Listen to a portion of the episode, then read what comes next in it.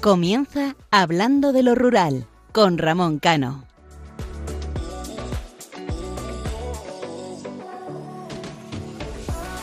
Buenas noches, queridos amigos. Entramos en ese mes de temperatura fría, pero de sentimientos ardientes. Diciembre es un mes de balances, de parar durante unos minutos, pensar y echar la vista atrás. Observaremos una cronología de acciones, actos y resultados positivos y negativos.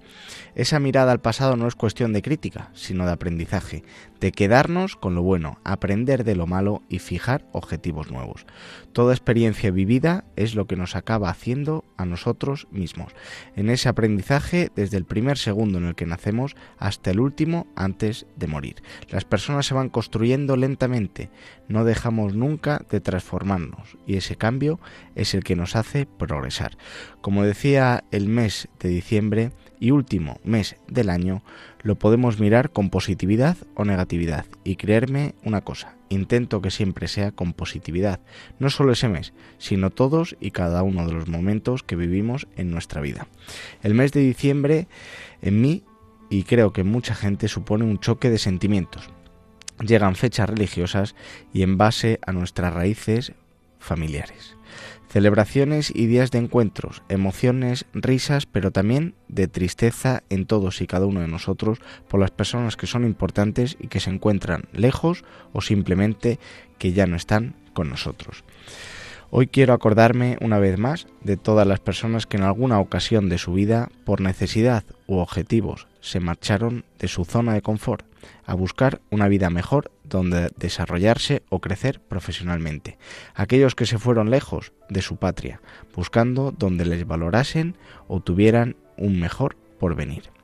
Esos que en su mente tenían idea de volver y no pudieron, donde escuchar el nombre de España ponía los pelos de punta, donde encontrarse con un paisano, aunque fuera de la otra punta de la geografía, sacaba una sonrisa a todos y cada uno de los hombres y mujeres que les tocó emigrar, dejando sueños por construir y para luego construir otros diferentes. Por eso, mi recuerdo a todos y cada uno de los españoles que se marcharon de nuestro país, a sus descendientes, tanto a los que quisieron regresar como a los que se quedaron.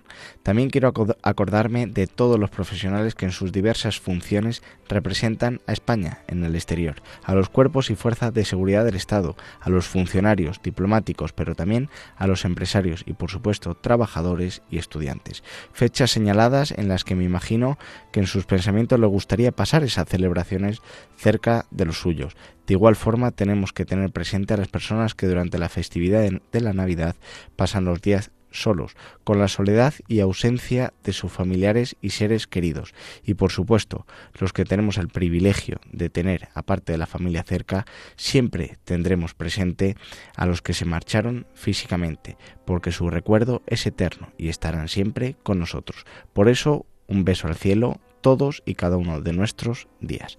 La situación actual es complicada, ya lo comentaba en el programa anterior. Muchas familias comienzan a tener más quebraderos de cabeza de lo habitual. Mayores gastos en una sociedad totalmente consumista en la que un poco más y el marketing y puesta de luces comienza en verano. La Navidad son fiestas religiosas. Conocer su significado es fundamental para no entrar en esa espiral de consumismo e infelicidad. La población necesita felicidad, alegría, ahora y siempre, tener un trabajo estable, unos ingresos que faciliten el desarrollo de una vida normal, tener un plato encima de la mesa y un hogar caliente en estos días de frío. Queridos oyentes, les pido una acción en este periodo de preparación a la Navidad, como es el Adviento. Hagan una acción solidaria con el corazón y verán cómo ayudar y ser positivo con el prójimo nos hace más felices a nosotros mismos. De aquí esta reflexión. Una reflexión antes de Navidad y un mes antes de estas fechas para que hagan una acción solidaria con todos aquellos que están cerca de todos nosotros y que seguramente lo necesiten. Como reflexión y balance a lo comentado en muchos programas anteriores, decía una frase que deberíamos tener muy presente y es la siguiente: se está muriendo la generación de hierro. para dar paso a la generación de cristal, la generación que sin estudios educó a sus hijos, la que a pesar de la falta de todo nunca permitió que faltara lo indispensable en casa, la que enseñó los valores, empezando por el amor y el respeto. Se está muriendo la generación que enseñaba a los hombres a valorar a las mujeres y a las mujeres a respetar a los hombres. Se están muriendo los que podían vivir con pocos lujos y no por ello sentirse frustrado, los que empezaron a trabajar a temprana edad y nos enseñaron el valor de las cosas y no el precio. Se están muriendo los que pasaron por mil dificultades y sin rendirse nos enseñaron a vivir con dignidad. Los que después de una vida de sacrificio y penurias se van con las manos arrugadas pero la cabeza alta. Se está muriendo la generación que nos enseñó a vivir sin miedo. Se está muriendo la generación que nos dio la vida. Un relato para pensar y reflexionar, para no bajar la guardia, verlo con positividad y luchar por nuestros objetivos, defender lo nuestro y a los nuestros, y nunca rendirnos. Una vez más, una editorial más, quiero transmitir nuestros valores como sociedad, país, pero con la positividad y motivación que creo que todos necesitamos. Les habla Ramón Cano y me acompaña Isaac Palomares. Les recuerdo que nuestro programa es cada 15 días, los domingos, de 12 de la noche a 1 de la madrugada. Tienen una cita aquí en Radio María, en el programa Hablando de lo Rural. Para todos aquellos que quieran interactuar con nosotros, lo pueden hacer a través del correo electrónico hablando de lo rural @radiomaria.es y también en nuestra página de Facebook Hablando de lo Rural. Les animo a que nos sigan. Y si queréis escuchar los programas anteriores, lo podéis hacer en el apartado podcast. ¡Comenzamos!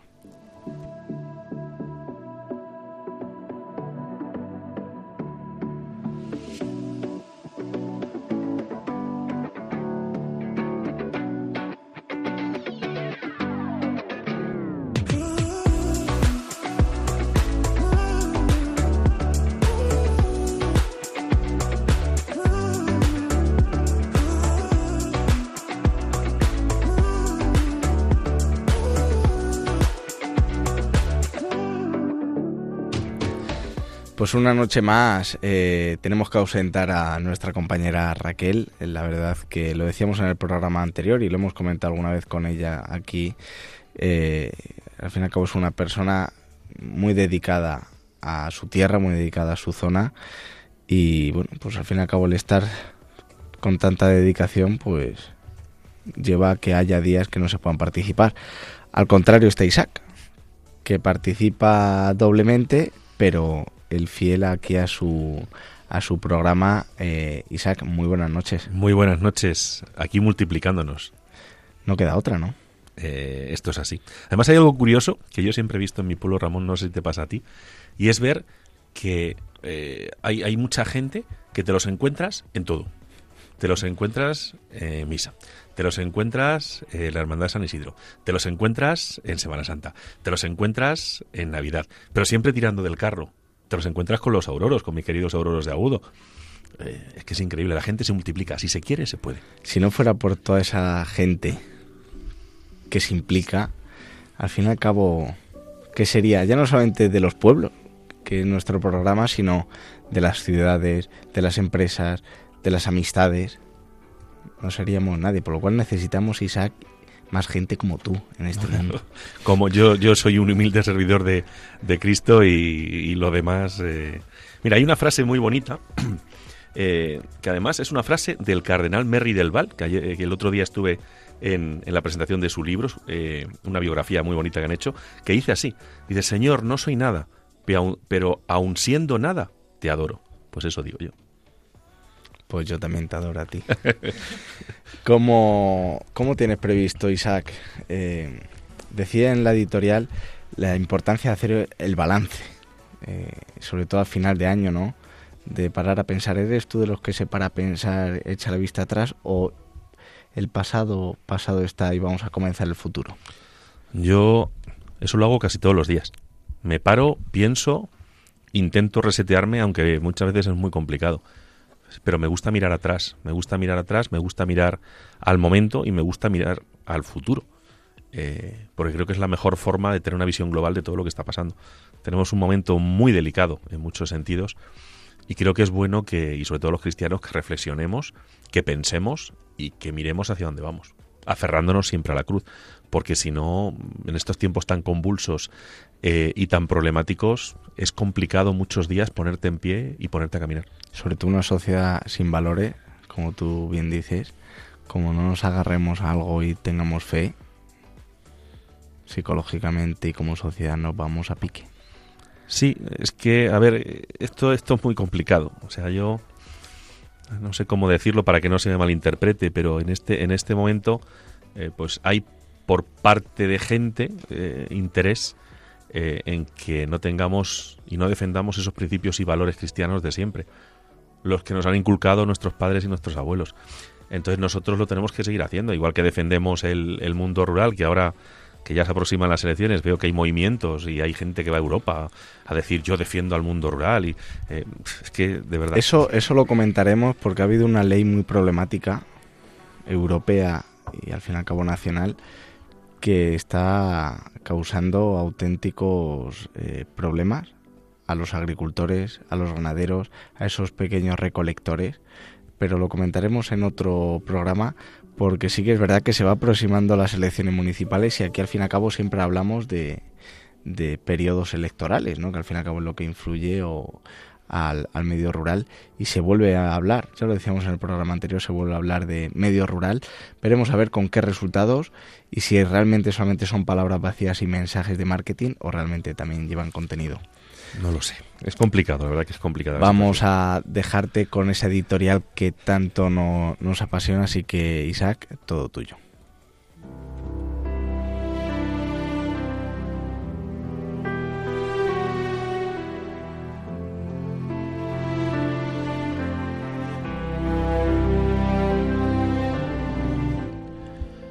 Comenzamos un mes mágico para todos los cristianos. Un mes en el que celebramos el nacimiento del Salvador, el nacimiento de Jesús. ¿Cuántas veces se han preguntado ustedes qué es la vida? Yo lo he hecho y lo hago muchas veces, y acabo comparándolo con el camino que hace cualquier peregrino desde que sale del punto de partida hasta que llega a su destino. En el caso del camino de Santiago, cuando llega a ver al apóstol, o en el caso de los caminos de Guadalupe, cuando se llega a las Villuercas, a la Puebla de Guadalupe, a ver a la Virgen Morena. Los caminos de Guadalupe datan del siglo XIV, cuando un pastor de vacas cacereño, llamado Gil Cordero, tras una milagrosa aparición, encuentra la imagen de la Virgen Negra escondida en algún lugar de las profundas sierras de las Villuercas. A partir de ahí se establece un santuario que comienza a recibir peregrinos en su entorno y de su entorno más cercano. En el año 1330 el rey Alfonso XI de Castilla y de León visita la zona donde iba a cazar, fíjense ustedes, osos, según consta en su famoso libro de la Montería. Este rey impulsó la construcción inicial del monasterio de Guadalupe allá por el año 1337. Desde entonces han sido muchísimos los peregrinos que han recorrido los 12 caminos existentes para llegar a la Puebla, para encontrarse con su Virgen Morena, para darle gracias por la vida, para pedir por algún ser querido o por ellos mismos. El camino de la vida no es fácil. Salimos del vientre materno y poco a poco vamos creciendo. Evidentemente, durante los primeros años, con la fortaleza de la infancia y luego la juventud, la mochila no pesa. Los pies no tienen heridas. Corremos felices sin cansarnos, sonrientes, alegres, sin pensar más que en llenarnos con lo que hacemos. A medida que avanzamos por el camino, cuando llegamos a la edad en la que formamos una familia, comenzamos a trabajar, tenemos hijos, el camino se va haciendo algo más pesado por las cargas y preocupaciones normales de la vida, de cualquier persona. Y cuando llegamos a la madurez, en los años en los que nuestro pelo se tiñe de blanco o desaparece de nuestra cabeza. La cuesta, la dureza de las estivaciones del camino, nos impiden casi avanzar. Las costuras en el cuerpo, el dolor en el alma, el recuerdo de los seres que se fueron nos para, nos detiene, justo cuando ya estamos casi alcanzando nuestro destino. En ese momento, al final de la vida, Cuando nuestro Padre nos acoge en su seno, es cuando llegamos a la Puebla de Guadalupe, cuando nuestro corazón se funde con el de la morenita de las Villuercas, que nos acoge en su seno, con su inmensa sonrisa, con su gran alegría, la alegría de una madre que recibe al hijo siempre con los brazos abiertos. Queridos oyentes, el consuelo, el amor de la morenita de las Villuercas, para este que les habla es agua en el desierto, oxígeno en las alturas, paz en la guerra y calma en la tempestad. Con estas palabras quiero dar las gracias a la ONG Caminos de Guadalupe, que ha tenido a bien concederme un premio por difundir los caminos a Guadalupe y la devoción por la Virgen. Estoy muy agradecido y lo hago extensivo a mis compañeros de Hablando de lo Rural, a Ramón, a Raquel, a nuestro técnico Germán y a Radio María, así como a todos ustedes. Para mí es un privilegio hablar de Guadalupe, de la Virgen Morena, y lo hago siempre con el alma henchida. Y doy las gracias a mis padres, a mis abuelos, por haber sembrado en mí la semilla del amor, de la fe, de la gratitud hacia nuestra Madre, con la que espero encontrarme al final del camino.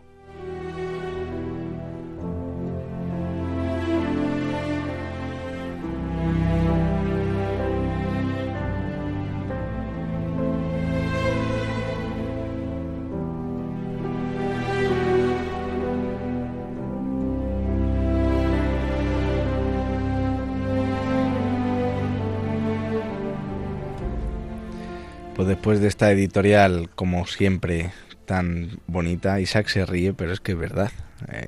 Germán y yo nos miramos cada vez que Isaac recita la editorial, y es que no podemos sentir nada más que ilusión, esa pasión con la que transmites absolutamente todo, lo positivo y lo no tan positivo, porque es una persona al fin y al cabo que lo vive.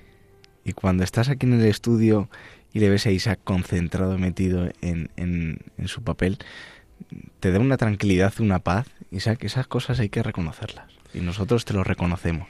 Yo lo agradezco a vosotros y a los oyentes. Y fíjate, de hecho, el otro día, el último programa, recordaréis que le hacía un homenaje a un niño que falleció, a Bruno.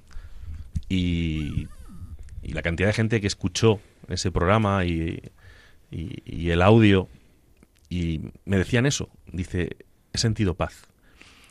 Yo se lo he confesado a muchos, que cuando terminé los tres, yo creo que estábamos pues al borde de que se nos saltaran las lágrimas de la emoción. Yo intento hacer eso siempre. Soy humano, me caigo, cometo errores, pero siempre intento poner el corazón en todo, para bien y para mal. Yo ratifico sus palabras, porque los que le conocemos sabemos que pone el corazón e intenta ayudar siempre en todo. Vamos a comenzar con el programa, que si no luego hacemos el debate coloquio que tanto nos gusta, pero también van a decir los de Zaragoza, oye, ¿qué pasa con mi provincia, no? Así que vamos con ello. En el programa anterior lo dejábamos en la provincia de Zaragoza, simplemente dimos a conocer los datos demográficos de cómo se encuentra la provincia y las medidas que la Diputación Provincial estaba tomando. Dejamos de lado, como bien decíamos, conocer en la sección de La Voz de los Pueblos, conocer los pueblos más bonitos de la provincia, la gastronomía y sus curiosidades. En este no lo vamos a dejar pasar. Y luego en el tema del día hablaremos sobre el relevo generacional en el sector primario y las consecuencias que esto tiene. Ya lo comentábamos en el último programa un poco sin guión y sin nada, pero hoy vamos a dar un poco los datos para que veamos cómo ese mundo rural, como bien decía Isaac, que ahora otra vez se vuelve a hablar. Parece que aquellos partidos provincialistas, localistas, se unen para ver si tienen una oportunidad electoral en el panorama que comienza oficialmente, si no hay ningún cambio, el 28 de mayo de 2023, se quieren hacer su hueco. Pero también, y siendo muy críticos, pero a la vez objetivos, vemos cómo al fin y al cabo su actividad parlamentaria en el Parlamento español y en los parlamentos autonómicos donde tienen voz, no está siendo del todo, bajo mi punto de vista, y me criticarán, pero bueno, yo aquí no vengo a alegrar la oreja a nadie. No veo yo que estén consiguiendo ni mucho ni poco. simplemente lanzar los mensajes que llevan lanzando desde su constitución, los cuales son totalmente lícitos, no están diciendo nada o ninguna mentira, están diciendo la realidad que viven sus provincias, pero cuando uno se implica en política y pasa de lo civil a lo político es para conseguir cosas, y si no, ahí vemos lo que pasa en el norte de España, en algunas provincias o como autonomías o fueros, ¿no?, como se conocía antiguamente, cómo consiguen todo lo que se propone, a pesar de que moralmente esté mal. Entonces yo les animo a los partidos de esa mal llamada España vaciada, que realmente si creen en el medio rural, si creen en el mundo rural, si viven, que muchos de ellos sí que viven en pueblos pequeñitos, defiendan de verdad el mundo rural, consigan cosas para el mundo rural y para sus gentes. Repito, la sociedad española poco a poco, esa pirámide poblacional se va revirtiendo. ¿Cuántos colegios ya lo hemos tratado en multitud de programas? ¿Cuántos colegios, cuántas guarderías, cuántos comercios autónomos se van del medio rural o simplemente cierran? Y lo que cierra cuesta muchísimo volverlo a abrir. Por lo cual, queridos partidos localistas, provincialistas, autonomistas, luchen de verdad por el medio rural. Y estoy abierto a críticas. Me conocéis, lo sabéis y aquí estamos. Mientras tanto, yo creo que, como dice la canción Déjame intentar, ¿no?, de Carlos Mata, pues disfruten de ella.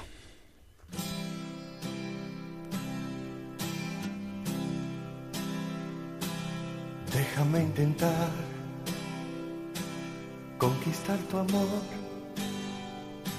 Me matan las ganas, me matan las ganas. Déjame robar tu corazón y hacerlo muy mío, y hacerlo muy mío. Hacer que te olvides de amores pasados y sientas conmigo que nunca has amado.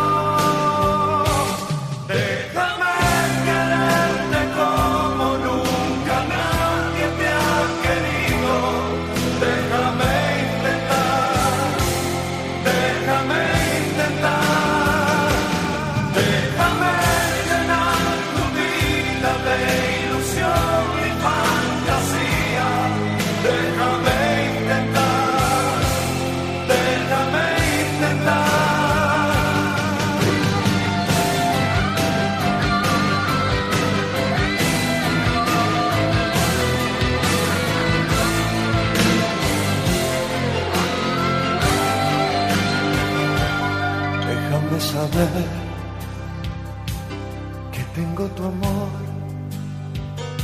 y que es para siempre, y que es para siempre. Déjame poder hacer realidad mi máximo sueño, mi máximo sueño. Hacer que te olvides amores pasados y sientas conmigo que nunca has amado. Déjame intentar.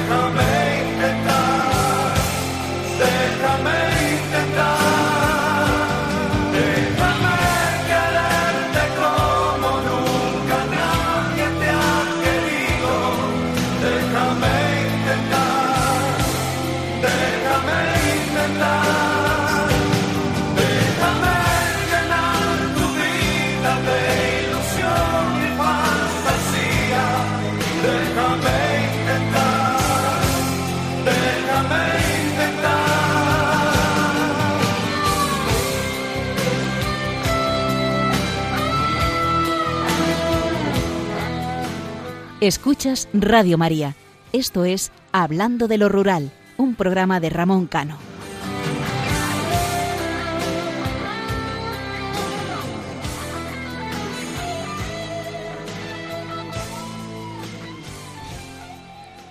Pues después de escuchar esta preciosa canción, también para ir cambiando, ¿no? Moderno, algo más clásico en esta madrugada, pues ahora vamos a comenzar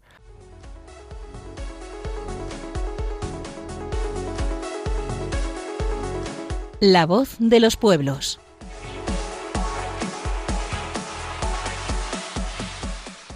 Ahora vamos a pasar a hablar de los pueblos más bonitos de la provincia de Zaragoza. Y vamos a comenzar con Daroca. Daroca es un lugar impresionante que les va a trasladar al siglo XVI, ya que el pueblo está protegido por 4 kilómetros de murallas y de torreones. Sus murallas, como el antiguo castillo, tienen restos de la cultura alcazaba musulmana, y sus 2 entradas históricas, como la Puerta Alta y la Puerta Baja, fueron construidas en el año 1700, mientras la villa fue asentada a lo largo de un estrecho barranco. Si suben al Cerro San Cristóbal podrán disfrutar de una panorámica espectacular del pueblo, que expresa rasgos mudéjares, románicos y barrocos. Y por favor, no olviden visitar los templos de San Juan y de Santo Domingo. Como decíamos en el primer programa de Hablando de lo Rural, les animamos a aquellos oyentes que estén tranquilos en el sofá o sentados en una mesa, que cojan el teléfono y según vamos diciendo los pueblos, los pongan en internet, porque van a alucinar. Nosotros intentamos transmitirlo siempre con la mayor positividad, alegría y como si estuvieran haciendo una ruta guiada. Pero si miran las fotos, luego también pasan a las de la comida, que a lo mejor se tienen que volver a levantar los que estén en la cama y picar algo. Van a descubrir cómo tenemos el mejor país del mundo. Así que vamos a valorarlo y sigan con nosotros este recorrido. Ahora nos vamos a Nuévalos, el río Piedra, el embalse de la Tranquera y el monasterio de Piedra vertebran las rutas para conocer este lugar escondido en la provincia de Zaragoza, llamado Nuévalos. El pueblo ofrece a los visitantes un paisaje natural ideal para observar numerosas aves, rapaces, garzas y anátidas. Su principal atracción es el monasterio de Piedra, donde viven retirados monjes cistercienses que ha sido convertido en hotel. Está rodeado por un parque natural con saltos de agua, cascadas y cavernas.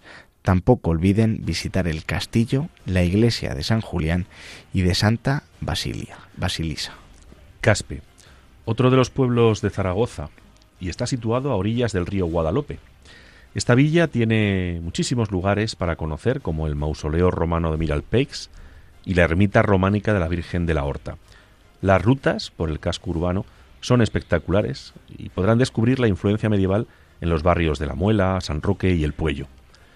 Para aquellos que quieran, pueden visitar las ermitas, los conventos y la colegiata de Santa María. Y a quienes les gusten los castillos, pueden elegir la ruta que va al del Compromiso o el que va a la Torre de Salamanca. Y ambos son bienes de interés cultural. Gallur. Su casco urbano ofrece construcciones fantásticas como la iglesia de San Pedro del siglo XVIII o el edificio renacentista del siglo XVII, llamado Casa General Ortega. También pueden visitar la antigua estación de ferrocarril de las Cinco Villas. Otra visita obligada es el Puente de las Arcadas, que cruza el río Ebro, muy similar al Puente de Hierro de Zaragoza. Por otra parte, el entorno de la localidad es ideal para disfrutar a aquellos que les gustan las rutas en bicicleta o andando. Y también hay rutas que llegan a las localidades de Tauste a 8 kilómetros y a Borja a 20 kilómetros. En este último es donde se encuentra el famoso Ecce Homo. Belchite Viejo. Hoy en día tenemos 2 Belchites. El Belchite Nuevo, donde se trasladó la población tras la Guerra Civil, y el Belchite Viejo. En este lugar, el Belchite Viejo, se libró en 1937 una de las batallas más importantes y cruentas de la Guerra Civil Española. Si bien el nuevo pueblo, es algo encantador, el viejo es el que se lleva la mayoría de las visitas de los turistas. En este último lucharon 3.000 soldados republicanos y 5.000 soldados de ambos bandos perdieron la vida. Para visitar sus calles, casas e iglesias, con una módica entrada podrán hacerlo.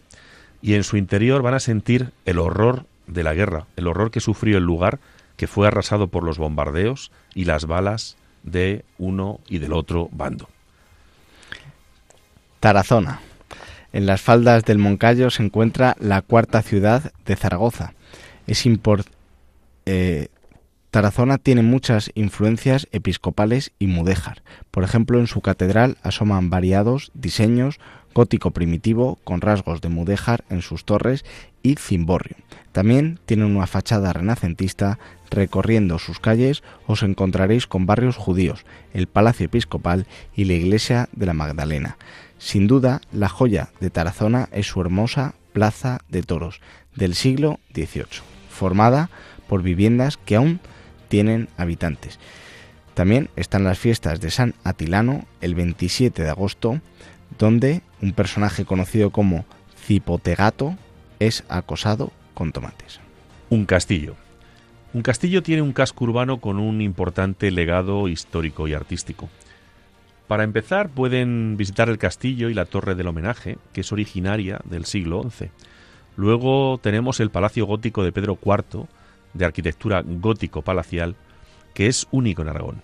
Un castillo también ofrece una ruta eclesiástica muy interesante, donde podemos destacar la iglesia de Santa María, con un claustro con decoración románica y gótica en el interior.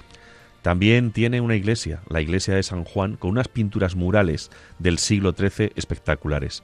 Ambas han sido declaradas bien de interés cultural. Y también merece muchísimo la pena acercarse hasta el yacimiento de los Bañales, uno de los principales conjuntos romanos de todo Aragón. Anento. La historia de este pueblo es de cuento mágico. En 1981 llegó a tener solo un residente, un pastor que cuidaba a su rebaño. Sin embargo, en 2014, un grupo de heterogéneo de vecinos empezaron a restaurar viviendas para el fin de semana, que luego se convirtieron en permanentes.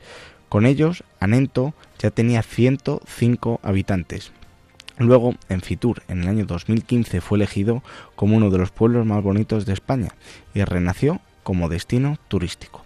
El pueblo se encuentra escondido en un paisaje espectacular en el valle de Jiloca y se puede recorrer por variados caminos floridos. Las calles de Anento tienen marcado estilo medieval y su iglesia parroquial es del siglo XII.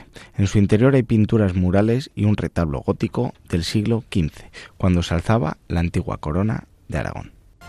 Sos del Rey Católico. Sos está sentado sobre la Peña Feliciana, en la comarca de las Cinco Villas, cerca de Navarra. La población nació tras construirse en el siglo X un castillo para resistir la invasión musulmana.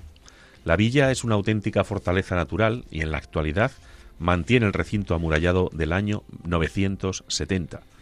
Dentro de su historia destaca el nacimiento del rey Fernando el Católico el 10 de marzo de 1452 en la casa de la familia Sada. El conjunto de Sos se compone de bellas casas de piedra, calles empedradas y aleros de madera. Y a ello sumamos fachadas con sillares y escudos, ventanas góticas y renacentistas. Se lo aconsejo, es un paseo espectacular. Fíjate, Isaac, el pueblo de Anento es una de las muchas historias de cómo con ilusión y con ganas y sobre todo creyendo en lo que hacemos puede pasar de un habitante a 105 y luego posteriormente destino turístico. Los que nos oyen, que pongan en internet Anento y van a ver realmente los proyectos que tienen. Pero quería hacer un énfasis y puntualizar esto porque realmente es la forma en la que todos aquellos pueblos, ahora que llega la Navidad, tú lo has dicho, ¿no?, que los alcaldes, los equipos de gobierno se impliquen en dinamizar sus pueblos, en hacer que aquellas personas que están aquí en Madrid que tienen unos sueldos bajitos y que yo creo que todo el mundo habla de esto, al fin y al cabo yo creo que también lo tenemos que trasladar en la radio y aquí en Radio María, en Hablando de lo Rural, mucho más. Aquellas personas que trabajan, que muchas veces se quedan en casa porque tienen lo justo y lo necesario, estoy convencido que si los pueblos tuvieran más dinamización, parece ser que es una palabra nueva en la que yo hago mucho énfasis y siempre doy pico pala, pico pala, pico pala, seguramente aquellos vecinos que sí que tienen arraigo y aquellos que a lo mejor no conocen esos pueblos, porque irían a verlos. Y Anento es un ejemplo de ello. Anento yo lo conozco. Conozco la Asociación de los Pueblos Más Bonitos de España, Ramón, y la verdad es que efectivamente han hecho una labor increíble y creo que ese es el camino. Creo que es importante, ahí coincido contigo ahora que llega la Navidad, que la gente vea que en los pueblos se hacen cosas, no solo que se hacen porque va a venir gente, no, vamos a hacerlo, vamos a normalizarlo, vamos a conseguir que nuestros pueblos tengan de nuevo vida, que tengan actividades y que el que venga de fuera diga, leñé, fíjate lo que hacen en este pueblo, fíjate, están recuperando sus tradiciones, sus costumbres, no solo se encierran en sus casas y no salen cuando van al pueblo, sino que vuelven a recorrer las calles por las que pateaban cuando eran niños o corrían, las calles por las que iban en sus procesiones, las calles por las que iban con sus padres, con sus abuelos. Eso es lo que tenemos que recuperar. Tenemos que recuperar nuestros pueblos. Es que no nos vamos a cansar de decirlo. Ya sé que nos van a tachar de locos. Y nosotros es que lo hacemos durante todo el año. O sea, no lo hacemos solo durante determinados espacios. Y a mí me apena ver que ahora lo que decías antes, ahora parece que como va a haber un año electoral, pues hay que hablar de la mal llamada España vaciada. La España no está vaciada, está muy llena de gente que tiene ganas de salir adelante. Pero tenemos que darles herramientas, instrumentos, ilusión, fortaleza a nuestra gente de los pueblos para que sigan viviendo los pueblos. Porque cuando un pueblo muere, no solo muere el pueblo físicamente, los edificios, sino que mueren un montón de historias durante muchos siglos, un montón de tradiciones, un montón de costumbres, la gastronomía. Eso a mí me apena. Has dicho una palabra que yo creo que engloba todo eso, que es ilusión. A la gente hay que ilusionarla. Ya no solamente en Navidad, sino ilusionarla en volver al pueblo. Aquellos que residen los 365 días del año en el pueblo, ilusionarlas para salir e implicarse. Es que hay que transmitir ilusión. Y es verdad que ahora veremos y vemos y seguramente seguiremos viendo cómo en estos 6 meses antes de las elecciones municipales, aquellos que se la han... o que han estado, vamos a utilizar una palabra más apropiada, que han estado sin hacer nada, se despierten y digan, oh, que tengo aquí las elecciones municipales y qué he hecho, qué balance en este mes de diciembre sacamos. Yo hago una comparativa, o sea, a la gente pues le gusta muchísimo viajar y viajar fuera de España, pero cuando llegas a España de nuevo, estás en casa. Y en casa tenemos muchísimas cosas espectaculares. España es uno de los países más importantes de la historia de la humanidad por todas las cosas que ha hecho. Y lo que no podemos caer es en lo vulgar, en lo chabacano, en no valorar todo lo que hay de atrás. Tenemos una historia maravillosa, con cosas buenas y con cosas malas. Pero una historia que está escrita, una historia que no es bueno el usarla para enfrentarnos. Los cristianos tenemos que poner en valor nuestra fe y tenemos que ayudar a que esta sociedad se ilusione de nuevo. Y tenemos que seguir transmitiendo la fe, nuestra religión y nuestras tradiciones. Creo que ese es el camino. Vuelves a utilizarla para una palabra clave que es valorar. Fíjate en todos los pueblos que hemos dicho, y no me voy a basar en de otros programas. Si valoramos esa tradición religiosa, la importancia que tienen todos los monumentos, todas las tradiciones, incluso el Ecce Homo, que salió ahí como una mujer que quiso ayudar a su parroquia a restaurar una cosa, bueno, pues al fin y al cabo le puso ilusión, ¿no? A lo mejor el resultado no fue el mejor, pero le puso ilusión y valoró lo que tenía. Si ponemos ilusión y valoramos esa tradición religiosa, fíjate todos los bienes de interés cultural que hay en todos los pueblos, todos los edificios, y queremos, como siempre digo y lo voy a repetir hasta la saciedad, olvidarnos de ello. Pero si tenemos ya la ruta turística hecha, solamente hay que valorar e ilusionar. Así que vamos a ver si valoramos e ilusionamos ahora con la gastronomía, que esa le gusta a todo el mundo. Pues si queréis vamos comenzando. Vamos a conocer los platos y la gastronomía típica de la provincia de Zaragoza. Alguno de estos seguro que les suena. Y ahora que llega la Navidad y que seguro que más de una persona está diciendo ¿qué preparo el día de Navidad? Que la noche de Nochebuena, que vienen mis hijos, que viene mi familia para Nochevieja. Pues igual, Ramón, con esto les damos unas ideas. Vamos a empezar con el ternasco al horno con patatas. Es el plato más característico no solo de Zaragoza, sino de Aragón. Normalmente se utiliza la paletilla o la espalda entera o marcada, sin llegar a cortarla del todo. Aunque también quedan muy bien otras partes como los costillares, el tajo bajo, que es la falda, o por supuesto la pierna. El ternasco es un cordero que se cría únicamente en Aragón y que tiene que ser de una de las razas de la comunidad autónoma, la ojinegra de Teruel, la maillana, la ansotana, la raza aragonesa o roya bilbilitana. Es un cordero muy joven, que ronda los 3 meses, con un peso entre 10 y 13 kilos. Aunque la forma más conocida para prepararlo es al horno, acompañado de unas patatas panaderas, tal como yo lo entiendo que se debe hacer, es con la receta tradicional. Incluso se puede hacer guisado con espárragos, alcachofas, longaniza, a la plancha acompañado de una ensalada, unas patatas fritas o en caldereta acompañado de otras carnes. Yo voy a preparar la sartén y voy a prepararla ahora mismo. Es que empezamos una sección complicada a estas horas, ya empezamos la boca. Fíjate que yo tengo... No sé cómo andamos de tiempo, querido técnico. Bien, ¿no? Vamos, bien, perfecto. Es que si no, nos liamos aquí de coloquio y malo. Fíjate, Isaac, que yo tengo 2 corderos que han nacido hace... ¿Los has guardado para ahora? Que han nacido hace recientemente poco y los voy a preparar este año para, si Dios quiere, para las festividades religiosas. Otros años he ido alternando. No, siempre es que si el cordero, el cabrito, que si pescado. Yo hubo unos años que estaba tan cansado de siempre lo mismo, cochinillo, esto, que fueron carnes de caza. Oh, muy bien. Carnes de caza, es decir, ciervo o corzo y jabalí. Y me quedaron unos platos, es que tenemos de todo. De todo. Aunque te digo una cosa. Incluso hambre, ahora mismo. Te digo una cosa, lo importante, que también hay que decirlo, no solo es poner cordero o poner un gran pescado o poner marisco. Lo importante es que se ponga lo que se ponga. Lo que a mí, o lo que yo más valoro, es lo que está justo alrededor de la mesa. El acompañamiento. La familia. La familia. Eso es lo más importante.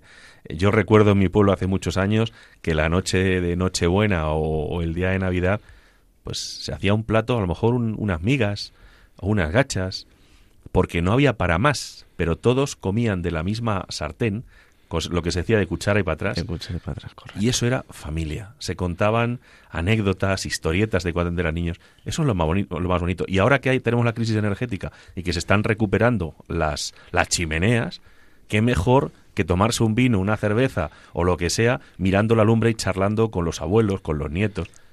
Y contando historias, siendo familia, siendo piña. Fíjate que lo de la chimenea, yo pensaba que nunca lo iba a echar de menos, porque al fin y al cabo la leña dicen que te calienta 3 o 4 veces.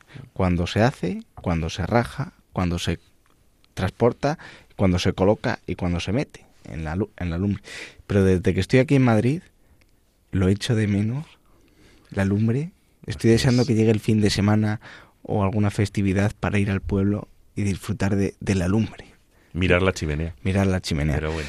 Vamos a continuar con las migas aragonesas. Como hemos dicho en ocasiones anteriores, de Aragón, las migas. Hay casi tantas recetas como casas, bares y restaurantes en los que se prepara, pero todas tienen un denominador común, el pan duro cortado a cuchillo. Y vamos a ir con la receta. La receta en Aragón se preparan con sebo de cordero, la grasa que recubre los riñones, por supuesto pan y uva o melón para acompañar y dar frescor. Dependiendo de quién las prepare, también se acompañan con panceta, chorizo o longaniza, pero el acompañamiento por excelencia es el huevo frito. Y seguimos con el lomo a la zaragozana. Es una receta de las de antaño, como casi todas las de la gastronomía típica de Zaragoza. Pero lo que la diferencia del resto es que ya prácticamente se ha olvidado, lo cual me parece muy mal. La receta del lomo a la zaragozana es muy fácil y es exquisita.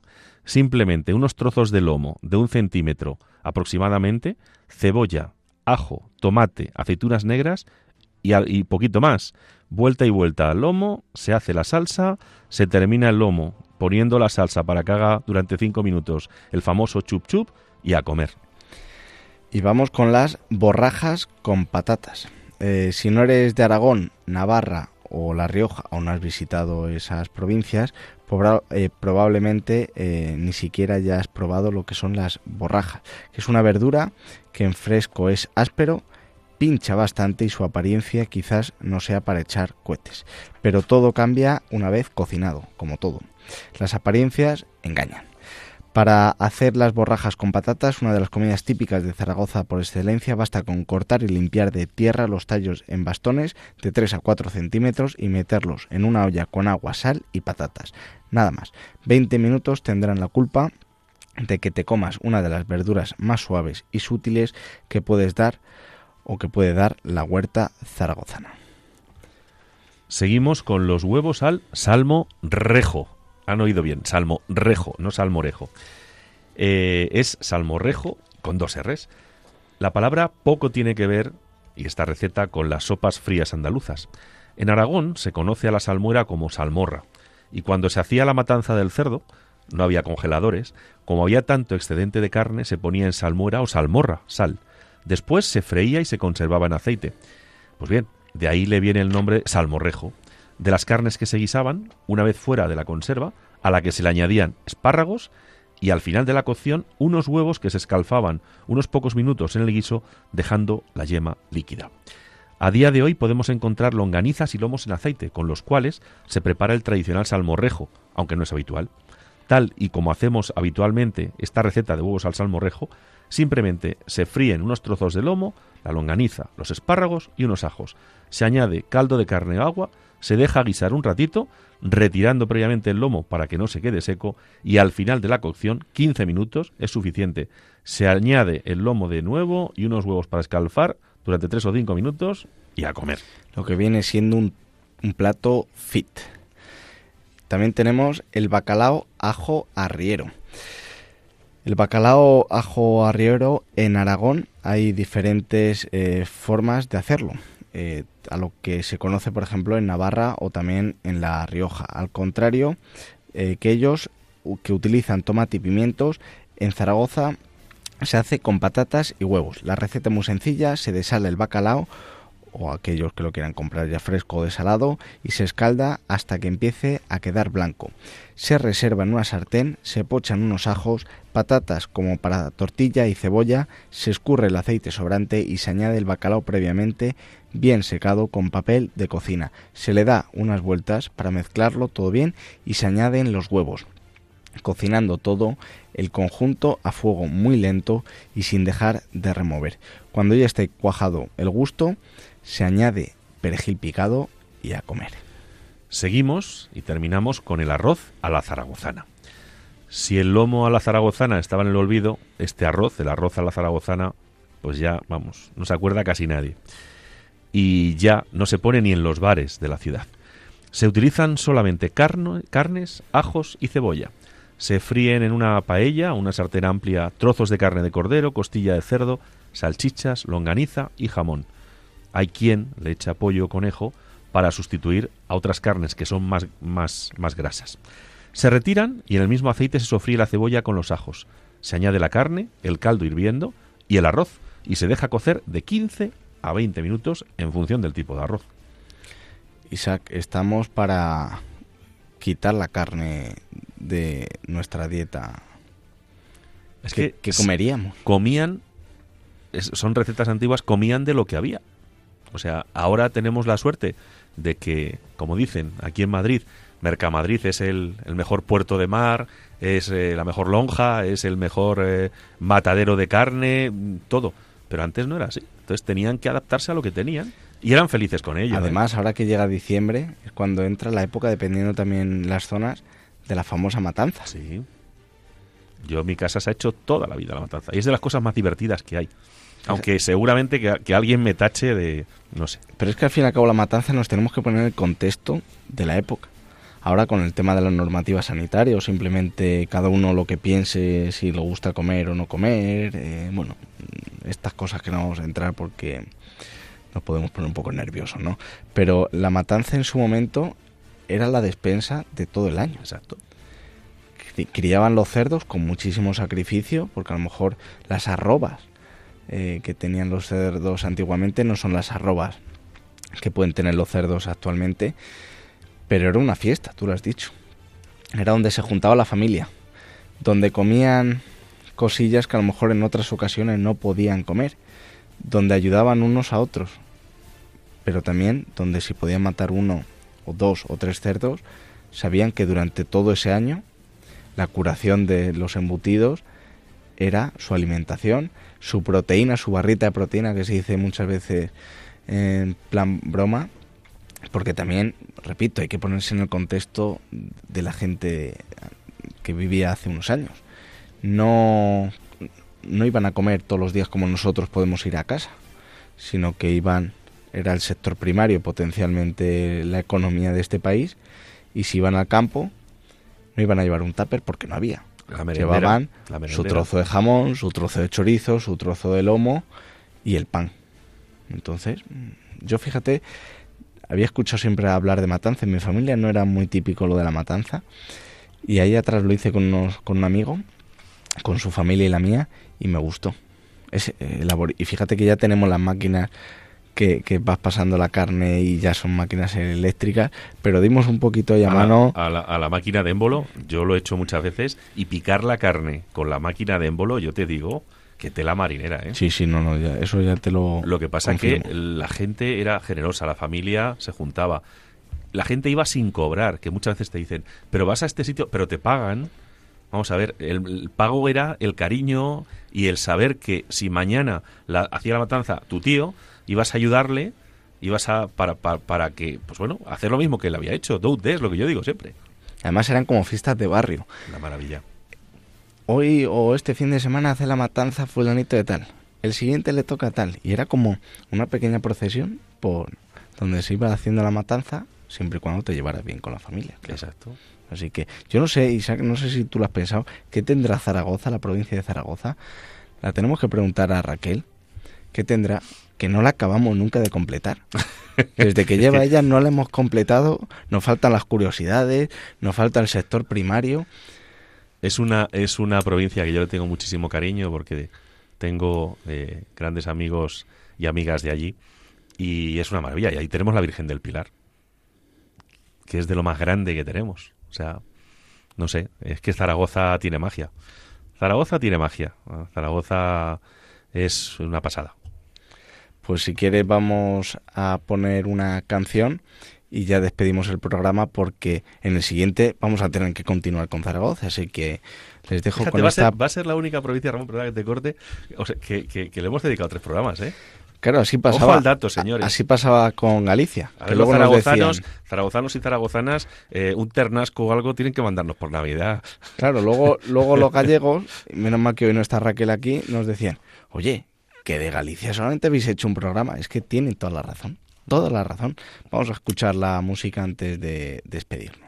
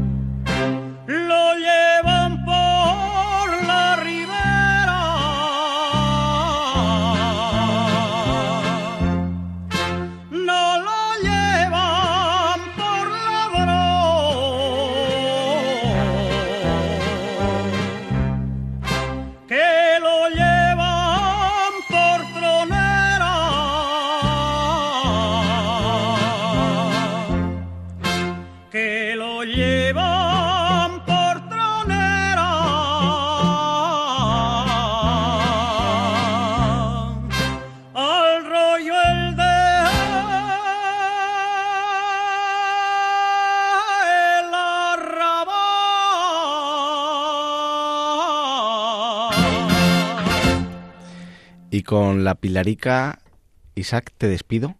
Así que muchas gracias nuevamente por deleitarnos una vez más y acompañarnos en este programa, por poner esas pildoritas de realidad, de positividad y de cercanía. Muchas gracias a ti. Y un abrazo a la Infantería Española, que el día 8 es su patrona. Efectivamente. Y nos escuchan muchos infantes.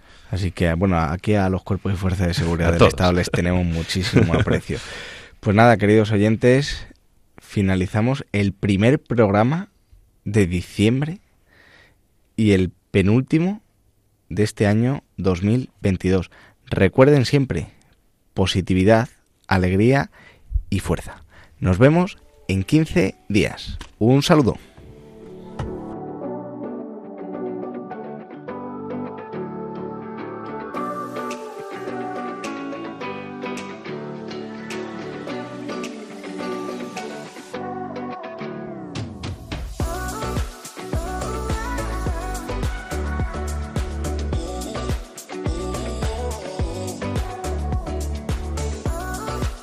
Han escuchado en Radio María Hablando de lo Rural con Ramón Cano.